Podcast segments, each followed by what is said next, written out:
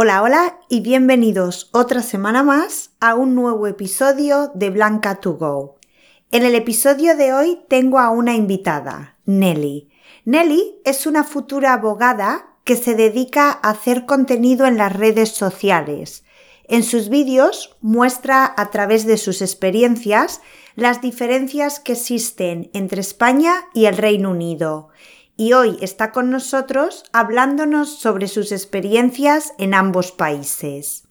Esta es una entrevista súper especial, porque la verdad que he sido seguidora de Nelly por mucho tiempo y poder tenerla hoy en el podcast es un auténtico placer.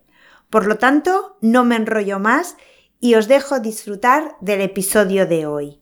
Episodio 37 de Blanca to Go Diferencias entre España y el Reino Unido y la superación con Nelly. Nelly, muchas gracias por estar aquí con nosotros hoy. Estoy súper contenta de tenerte. Te he presentado un poco antes, pero quiero que lo escuchen de tu boca. ¿Puedes presentarte, Nelly? Sí, hola Blanca, muchísimas gracias por la oportunidad de, entrevistarme, que es la primera vez que me entrevistan a alguien, por eso que estoy un poco así nerviosa. Eh, pues yo soy Nelly, vivo en, este, en Inglaterra desde hace 10 años, soy española y, y, ahora mismo estoy estudiando para poder ser abogada en Inglaterra y, bueno, y posiblemente en España. Y me dedico a hacer contenido en las redes sociales, comparando la cultura inglesa con la cultura española, que maravillosa. Y bueno, y me gusta mucho hacer reír a las personas. Lo, consigues, porque cada vez que veo en Instagram un vídeo tuyo, es como, ah, ah vamos a ver de qué habla Nelly. y Nelly, bueno, tú eres de España o vivías en España, ahora vives en el Reino Unido. ¿Puedes contarnos un poco tu experiencia en ambos países? Em, pues mi experiencia es, a ver, yo em, sí es cierto que crecí en España desde muy chica, o sea, que tenía 5 o 4, no me acuerdo ya casi. Y sí es cierto que la, la, cultura tanto inglesa como española es completamente diferente. Verdad que me lo paso muchísimo mejor en España, pero también los ingleses tienen otra cultura que es diferente a los españoles. Grandes diferencias entre vivir en un país y en otro. La diferencia para mí, siempre voy a decir que es la cultura. Sí es cierto que, a ver, mm, los ingleses, como siempre digo, son muy reservados, son muy ellos, y yo soy una persona que me gusta socializar, me gusta hablar con las personas, me gusta expresarme, y entonces a mí todavía me cuesta, llevo muchos años aquí y me cuesta muchísimo tener que lidiar con un inglés porque es que no saben lo que piensan. Pero lo bueno de ellos es que, en comparación, por ejemplo, con España, que digamos, si yo voy por la calle vestida a lo mejor de conejo, de lo que sea, no te van a juzgar, no te miran. En ese aspecto, yo doy crédito, por ejemplo, a los ingleses, pero independientemente, yo personalmente prefiero la cultura española porque, a ver, con España, a ver, son más expresivos, ayudan más a la gente. No sé, yo pienso que con España me, me asocio más. Hay como una barrera en el mundo británico, sí, siempre hay cierta distancia. Los españoles sí, somos más cercanos, como has dicho, para bien y para mal. Para bien y para mal, claro. De socializar y de enfadarnos también. Tenemos el carácter. Exacto. El carácter directamente, pero bueno. Sí, sí. En la cultura tampoco vas a cambiarla, ¿no? Digo yo, pero Exacto, cada cultura tiene sus cosas, sí. ¿Qué, ¿Qué, es lo que echas más de menos de España o de los españoles? Voy a lo mismo, el tema de socializar. ¿Me entiendes? Esa cosa que yo echo de menos, de salir y ponerme a hablar con alguien, porque aquí vives, yo vivo en este edificio ahora como tres años y no conozco, no sé quiénes son, porque la gente no habla, o sea, hola, ¿qué tal? Bien, hasta luego. Entonces yo echo de menos eso de salir, la gente que sonría, que hablen, que sean borde, da igual, bueno, de tener ese contacto con la gente. Es interesante ahora que dices de los vecinos. Los vecinos en España son como familia. Para bien y para mal, que también hay siempre un cotilla ahí. Pero lo mismo, vivo en este apartamento cinco años y no conozco a mis... ¿No conoces? Conozco a dos o tres de hola y adiós, y adiós. pero nombres y eso es lo que yo, quieras o no, he hecho de menos incluso en la universidad igual. O sea, estudio ahora Derecho y muchas veces cuando hacemos los trabajos, en plan, no sé, te dicen sí, te voy a ayudar, pero luego le preguntan como que, como que les molesta. Vale, Nelly, ahora vamos a hablar un poco de tus vídeos, que me encantan. Eh, cuéntanos primero un poco de qué tratan tus vídeos. Pues mis vídeos tratan otra vez, eh, es primeramente mi vida, porque mucha gente, mucha gente dice, no me veo en ninguna, cuando dice comparación con tus vídeos conmigo, es mi vida. Estoy comparando mi vida que vivía en España con la que estoy viviendo ahora. Eh, por ejemplo, María Isabel, si es cierto que mi madre adoptiva, todo es mi vida personal. Si es verdad que te ríes pues, porque yo era un caso perdido, ¿no? Lo siguiente, en España. Entonces, intento, como a mí me, me, fascina muchísimo las diferencias de culturas, ¿qué pasa si compararía eh, las dos culturas de mi vida? Y entonces salió el vídeo, digamos.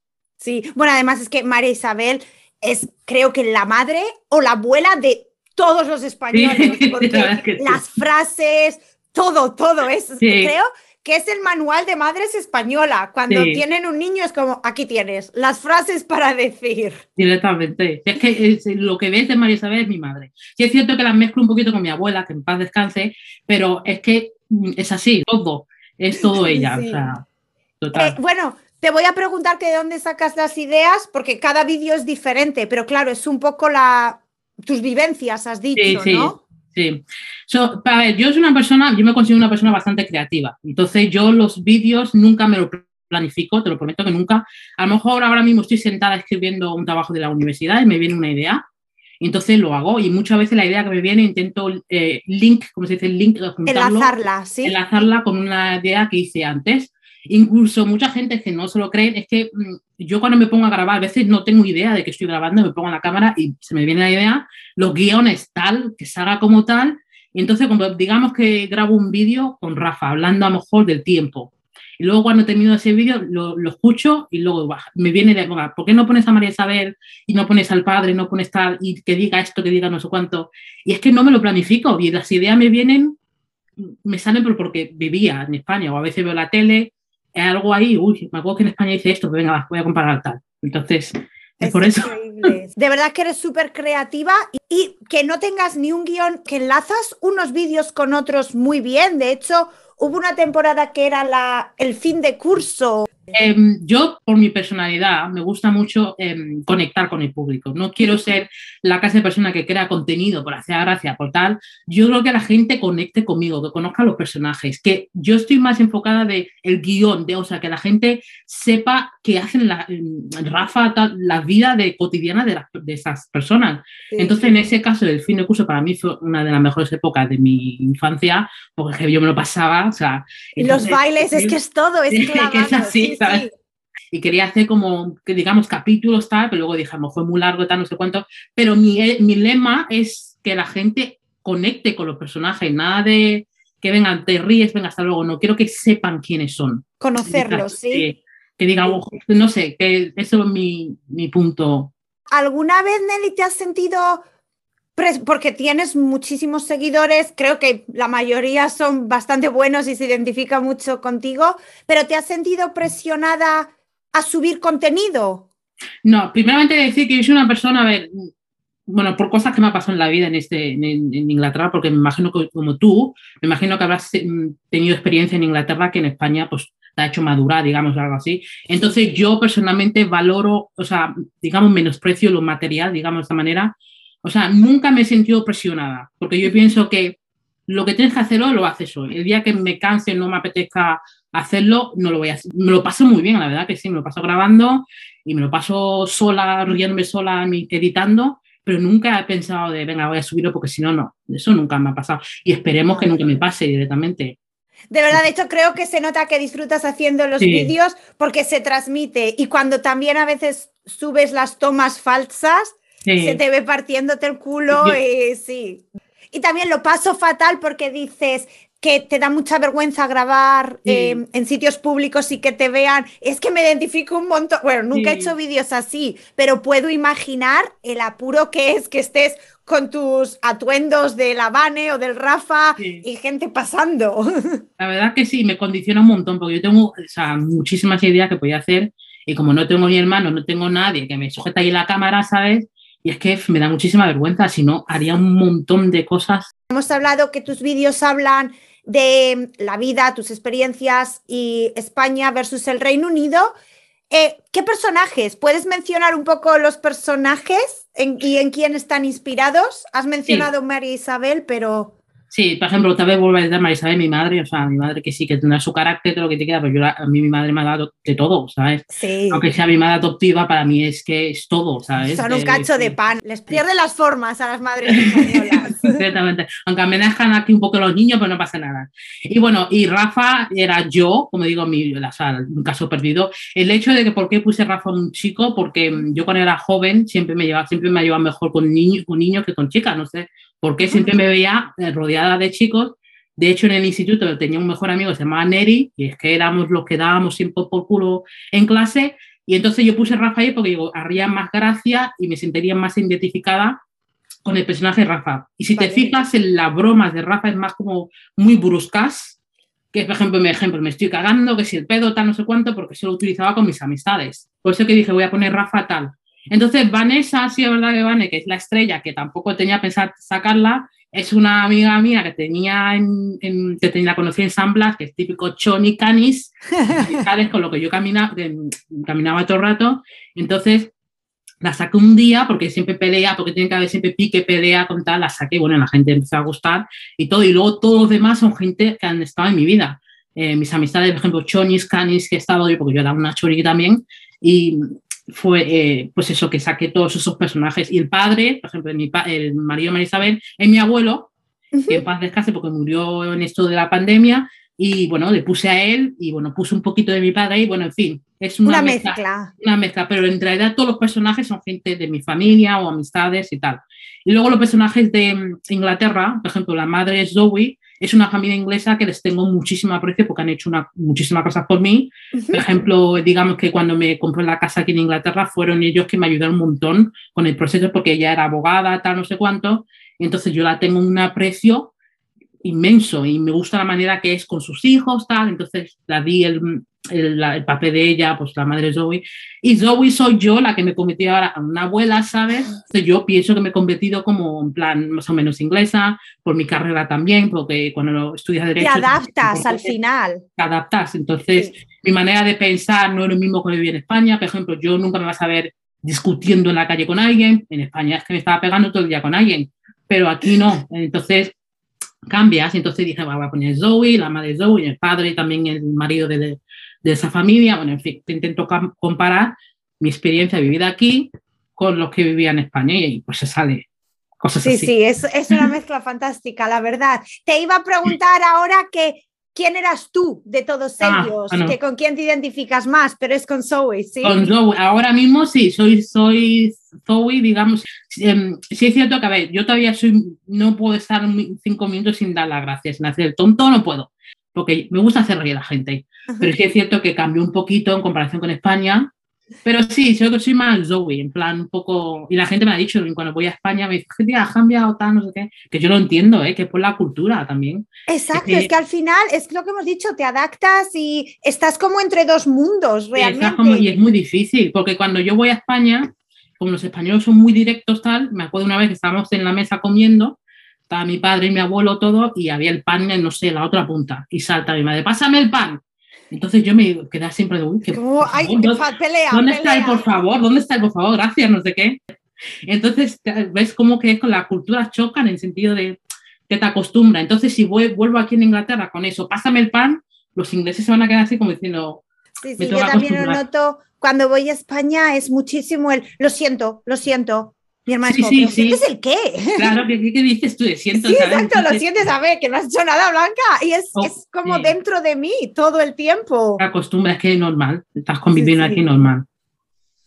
Nelly, me has dicho que tú te identificas o habías sido la Vane, el Rafa, te habías inspirado en ellos porque habías sido ella de joven.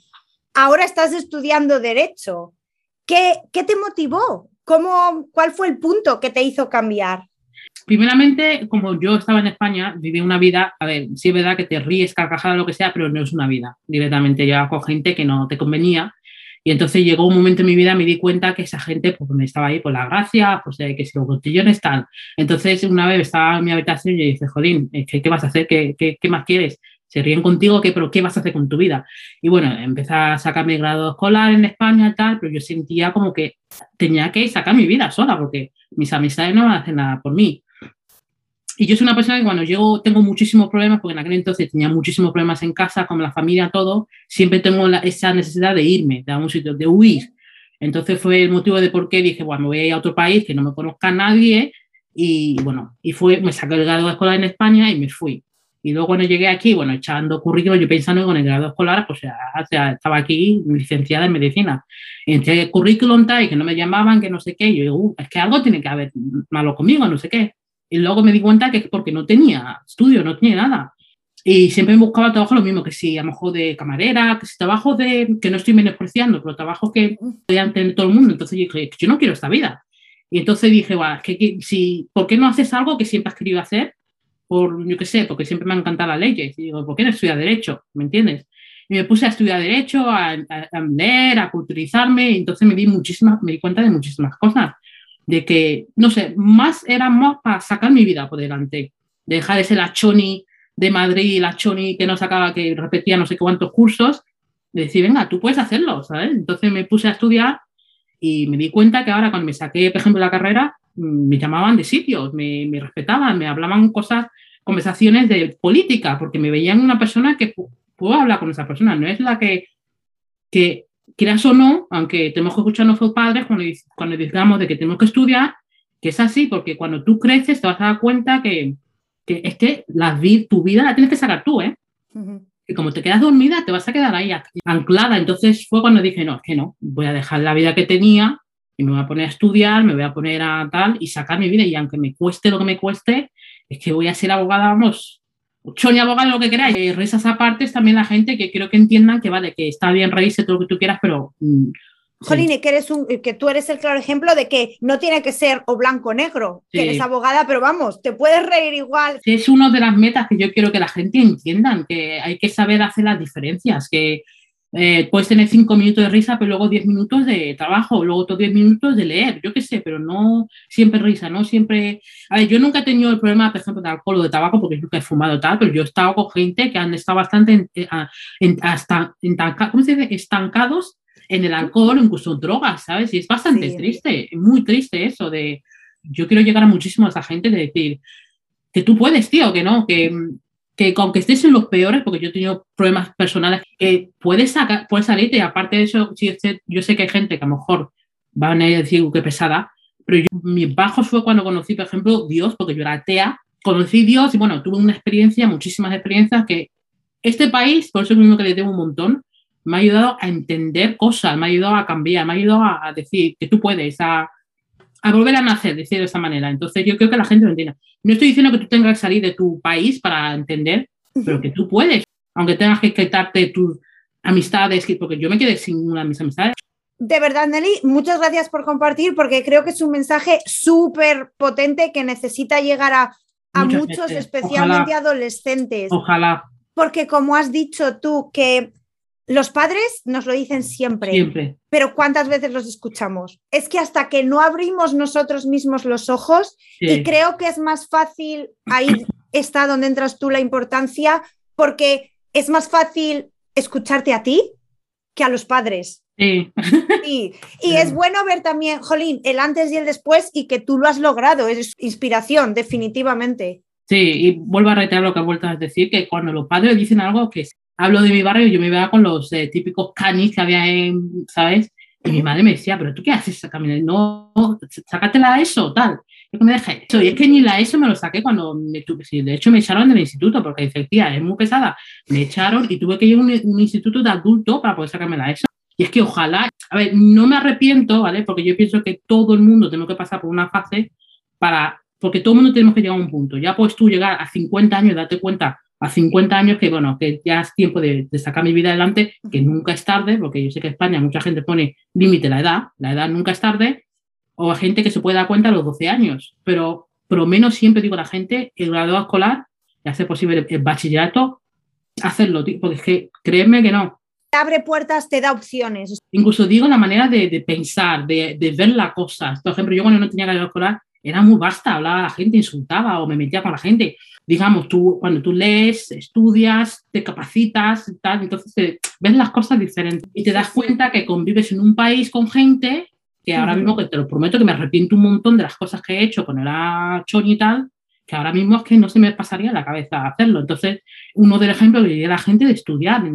leer, utilizarse, entender, viajar, lo que sea. Y es que, de verdad, y hablar con gente que, de otras categorías, de otros niveles sociales, eh, es eso. No cerrarse en un círculo, ya sea solamente chonis, ya sea solamente hijos, ya es conocer otras personas realmente. Y, si me dejas también, yo quiero dar un mensaje a la gente, si me escucha, por favor, y decir que nunca, nunca, nunca, nunca des por hecho nada ni de nadie. Yo puedo ver, por ejemplo, un Cayetano, puede ver, digamos, una familia de clase baja, una un, no sé, un mendigo y después apuntar con el dedo, no sé qué, no sé cuánto. Nunca des por hecho nada, porque la vida da vueltas, o sea, no te puedes ni imaginar de cómo da las vueltas. Voy a poner un ejemplo real, ¿vale? Aquí en Inglaterra, que yo me acuerdo que yo caminaba con una chica que era, tenía, no sé si tenía un buen puesto de trabajo, no sé qué historias. Y había un señor que siempre se sentaba al lado de un supermercado de Tesco. Y bueno, la chica, como tenía un buen puesto de trabajo, se pensaba que había y bueno, y bueno, menospreciando a la gente. Tiempo pasó, pues le echaron de trabajo. Y me acuerdo que otra vez fue un día a buscar un trabajo y adivina quién estaba ahí de, de, entrevistador. El señor este que está. Por eso digo que en esta vida nunca se sabe. Yo, es que a mí te lo digo, yo puedo ver una, lo mismo pasa con las redes sociales. A mí una persona con cinco seguidores me viene, me, me dice, oye, me puedes hacer una colaboración. Te prometo que si yo veo una conexión con esa persona, yo voy a venga, va, hacemos una colaboración, aunque yo tenga, digamos, 40.000 seguidores, que para mí, bueno, y la persona tenga 5. Porque en la vida nunca se sabe quién va a ser quién, nunca se sabe dónde vas a estar. Hoy puedes tener 5, mañana puedes tener 10.000. Pues yo me digo a la gente que, por favor, en general, nunca des por hecho nada. Una persona puede tener un millón de seguidores, mañana, puede, mañana no puede ser nada. Hoy, hoy estás en lo peor de tu vida y mañana puedes tener 5 casas, 20 millones en el banco. Pues digo que ojalá que la gente, que por favor no penséis nada de vosotros, de que no valgo para nada, no lo hagáis porque yo lo hice en su momento y no lo hagáis, de verdad, no pongáis. Es que no merece la pena. No merece la pena, y lo digo porque cuando eres choni, cuando no tienes nada, o no digamos choni, incluso ahora con la pandemia hay gente que lo estará pasando mal, habrán perdido su trabajo, que nunca se sabe de verdad, que nunca, nunca, nunca se sabe. Nunca digáis no valgo, nunca digáis qué tal, o sea, no que se puede. Exacto, a ver, que hay momentos arriba y momentos abajo, y todo el mundo tenemos momentos bajos, pero cuando estéis ahí, ir a la cuenta de Nelly y usarla como motivación y para reíros, porque siempre os va a sacar una sonrisa.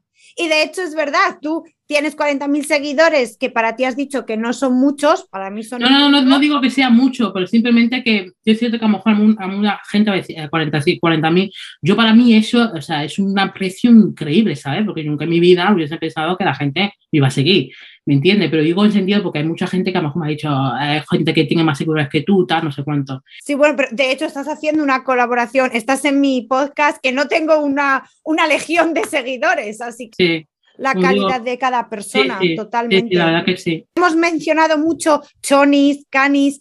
¿Qué es una choni? Chonis, a ver, desde mi punto de vista, pues son gente, pues, eh, para mí mal habladas, que no, no quiero ofender a nadie, digo por mi experiencia, obviamente, pues que tienen su cultura, la manera de vestir, que siempre nunca están haciendo nada, que siempre que si botellón, que si pelea, que si no sé cuánto, es, difícil, es difícil. Voy a decir rebeldes, pero es que tampoco son un rebeldes, es una... Sí, no sé. ¿Crees que volverás a España algún día, Nelly?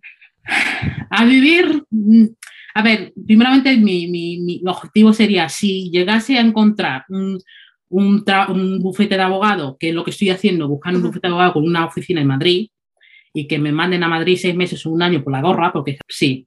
Pero irme ahora mismo como estoy, no. Llevas aquí viviendo mucho tiempo y yo creo que a nosotras nos va a costar un montón volver a España, adaptarnos, o sea, ya estamos moldeadas a vivir aquí. Entonces, va a ser bastante complicado que yo vuelva, no sé, que mi bufete de abogado me mande X tiempo a España, pero no a vivir como antes porque yo personalmente no creo que me vea vivir en España. Yo, nosotros ya tenemos que quedarnos aquí ya, porque... Sí, ya es nuestro destino ahora.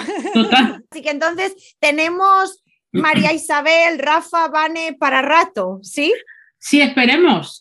Si consigo un trabajo en bufete de abogado y no tenga tiempo, pues a lo mejor puede que las cosas cambien, pero esperemos, esperemos. Exacto, nunca se sabe. Nunca se sabe. sí. Pues Nelly, muchísimas gracias por aceptar la invitación de estar eh, con nosotros en el episodio de hoy. te voy a pasar el micro por si quieres decir lo que quieras y por supuesto para que menciones dónde pueden encontrarte, bueno, a ti, a Rafa, a Vane, a María Isabel, en las redes sociales. Bueno, pues primero, eh, otra vez, muchísimas gracias por la oportunidad de darme una entrevista, que siempre me ha hecho una ilusión que alguien me haga una entrevista. Y bueno, como vuelvo a decir, la primera persona que me habéis hecho una entrevista. Y bueno, pues podéis encontrar en mi Instagram, que es NellyZNG, perfectamente, que estoy, siempre estoy ahí. Y bueno, y haciendo un poquito de tontito en mis tiempos libres. Que son pocos, que también estudias para abogada. Sí. Genial, Nelly. Pues muchísimas gracias de nuevo. Bueno, ningún problema. Y hasta aquí la entrevista con Nelly y el episodio de hoy. Espero que lo hayáis disfrutado. Si ha sido así, ya sabéis que podéis dejarme una valoración en la plataforma en la que estéis escuchando el episodio para ayudarme a que más personas encuentren el podcast. No os olvidéis de pasaros por la cuenta de Nelly en Instagram, arroba NellyZNG Voy a dejar todos los enlaces en la descripción. En su cuenta vais a poder ver las diferencias entre el Reino Unido y España y aprender sobre la cultura española. Estoy segura de que os va a encantar y os va a sacar una sonrisa. A mí ya sabéis que podéis encontrarme en arroba SpanishWithBlanca. Y si queréis la transcripción del episodio de hoy, junto con el vocabulario, las expresiones que hoy hemos tenido bastantes expresiones coloquiales y palabras de jerga, junto con la actividad extra para cada episodio, podéis conseguirlo todo uniéndose a la comunidad de Blanca2Go en mi página web blancatogo.com. Ahora nos toca despedirnos hasta la próxima semana. Un abrazo fuerte